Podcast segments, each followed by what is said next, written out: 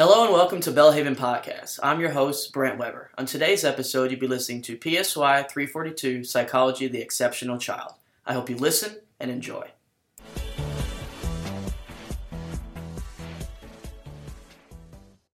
Okay, this is class one, and this is session four. Um, we've just finished looking at the different uh, legislation and litigation processes, and we're now going to walk through the different steps in our referral process. Um, Pre referral are the interventions that are designed at a school.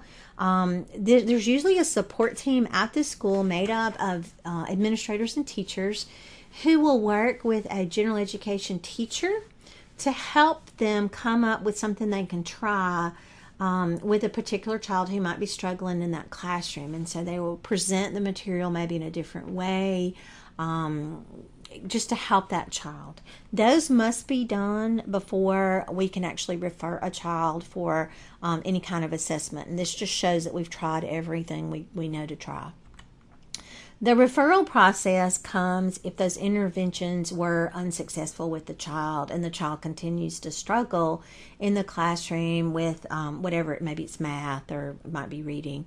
And at this point, we're going to do a complete assessment of the child's abilities and to see where their strengths are and where their weaknesses are. It revolves involves a lot of folks and it involves a, a battery of tests. Um, assessment is the process of the testing, and we usually um, use a multidisciplinary team.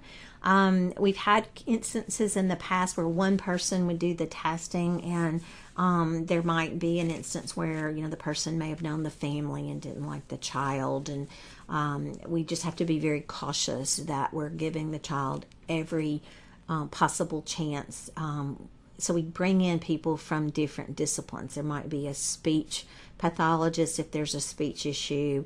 If we have a fine motor skill issue, we might need an occupational therapist.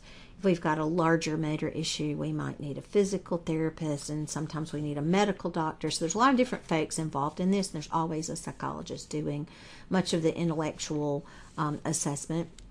What we're trying to do is decide if there is, in fact, um, a disability that's present um, so we work as a team and we work together, but each one will do roles a lot of times independent. Sometimes there's overlap, but usually we don't always test as a team. We test independently.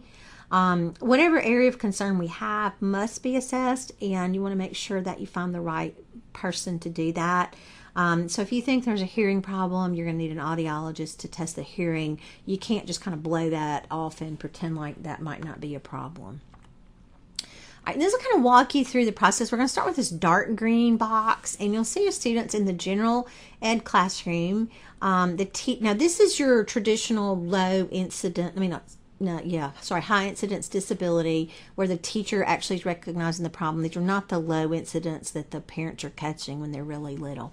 Um, so the student goes in the classroom, the teacher um, recognizes, looks like there might be a problem, and then there's a review of all the records. Um, the team meets and they will decide to do the pre referral interventions and try different things. They will be documenting um, how effective those interventions are going to be. That usually runs around six weeks or so. Note the um, box that goes up says maybe sometimes those strategies are successful and child just blends right back in the classroom and they move from there. That's really common with children who have math issues. They may have missed a day or two of school where you covered something really important and they just missed it. Um, however, if the interventions are not um, efficient, you move down and you'll see the yellow boxes, and there we have strategies that are ineffective. And we now send a request to the parent, and they have to um, sign this written request that will give us permission to evaluate their child. If the parents don't give that permission, there's really not much that the school can do, and the, the child will just be right where they were. um, continuing to struggle. And at this point, the school has the option of having a due process hearing to force the parents to do the assessment. That's not done that much, but it can be done. Um, but we'll assume that parental consent is obtained, and at that point, we will um, get that request completed and we begin having um, an assessment battery of tests. Remember, they have to be non discriminatory. They're administered by that multidisciplinary team of various professionals that we feel like um, need to assess the child. Note we get input from the parents. They know their child best, and so there's a lot of interviewing with the parents. There may be some checklist that we would ask the parents to complete to, to see how our child is doing. Um, and then we will move to the next page of this, and you can see that we will get our results in. Now, you have a period of 90 working days to do that series of assessments, and um, so, you know, weekends and holidays don't count. It's 90 actual days that we work. Um, so, this will take a while. Our results come back. We've made um, a kind of a ruling as to whether the child is eligible for any kind of services, and this is based on our federal and our state criteria for this. IDEA is, is giving us a lot of information here. Note that it is possible as we move up the box there that the child might be found ineligible. Then there is no exceptionality. And at that point, they would stay again in the same classroom setting without special ed your options here to leave them there or to look and see if they might be eligible for that 504 ruling, which, again, for a lot of our ADHD kids, that's what we will do. Um, if the parents are unhappy with the fact that the child did not come out with an exceptionality, they can choose to ask for due process and have someone else do some different testing. Um, but if the child does come out with an exceptionality and meets eligibility for one of the disabilities, we have basically we're saying that the educational needs are not going to be fulfilled in that general ed classroom. And at this point, we're going to set up a committee. All right, this committee will have on it a lot of different folks. One will be someone from that uh, multidisciplinary team. Um, there will be the general education teacher from the classroom that the child is in, um, someone who would be an administrator of the school, and possibly um, the special education teacher at that school. That committee is going to sit down and write the IEP, which is the individualized education program for that child. And that we want parent involvement to make sure that they're on the same page as to what we're planning to do with their child. If the parents disagree with the IEP and are unwilling to sign that, then we um, basically are at a halt. And again, due process is another option that we might have to choose at this point. And the parents could call for that, or the school could call for that. Um, but if the folks agree on the IEP and they're very comfortable with the goals that are set for the child, we move then next to the step of where are we going to place the child in terms of services? What is the least restrictions that we can put on that child so that they will succeed? Um, so we may rule that we want them to go to a school for the blind.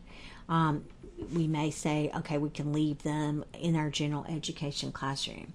Parents have the right to disagree with that if they they don't like what the school suggested, and the school can disagree if they don't like what the parents say. Sometimes parents will ask for a private school and they want the school to pay for it. Schools almost always disagree with that. Um, either side can move for due process, but until something is resolved, the student stays right where they are. But if everybody agrees and the parents sign um, for the least restrictive environment, then we begin services. And we cannot begin services until we have a ruling, we have an IEP, and we have a least restrictive environment. At that point, we start services. Um, child will begin to receive those services. And what we will see is an annual review. Yearly, the IEP is reviewed and revised if necessary. Um, generally, that is done kind of at the end of the year, into the school year, and they're kind of setting it up for next year that when the child will come back to school, we kind of know where we're headed with them. Um, and generally, if the child continues in special education, we are going to do a triennial reevaluation. So every three years, we don't just review the IEP, we do a complete new battery of tests, um, starting over with the multidisciplinary team to make sure that the child still does uh, meet the eligibility requirements for the exceptionality that they have. It is possible to um, outgrow um, a diagnosis and no longer um, be considered, you know, maybe like learning disabled. Um, but no, we start with the parent procedures all over again. So there's a lot of places where we need our parents to be involved here. And you can see it's a lengthy process um, for us to do the, the actual initial testing. All right, so there's pre referral interventions that we mentioned um, do occur before we initiate that referral. Um, remember, usually we want to document how those um, interventions are working to make sure that um, we have data for our assessment team. And if we don't do this and we don't have those pre uh, referral intervention documentations, that's the first thing the team is going to ask is that you go do this. So it's better to get this done first. Um, we want to keep any unnecessary referrals um, from happening, and many of these children really just need a little tweak. Um, sometimes they just need it, the material presented in a different way. Um, it also helps us with the children um, who are struggling to get some individualized assistance, just one on one. And they don't really need that special ed ruling for that. And just that extra attention um, frequently is enough for some children.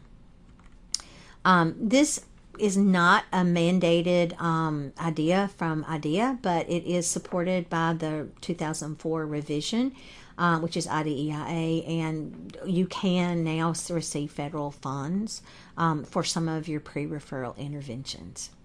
Most states do recommend this. Some states actually require um, a pre-referral intervention. That's not the case in all, but but at least most of them do recommend that this be done. Um, and one of those types of referrals is called response to intervention or RTI.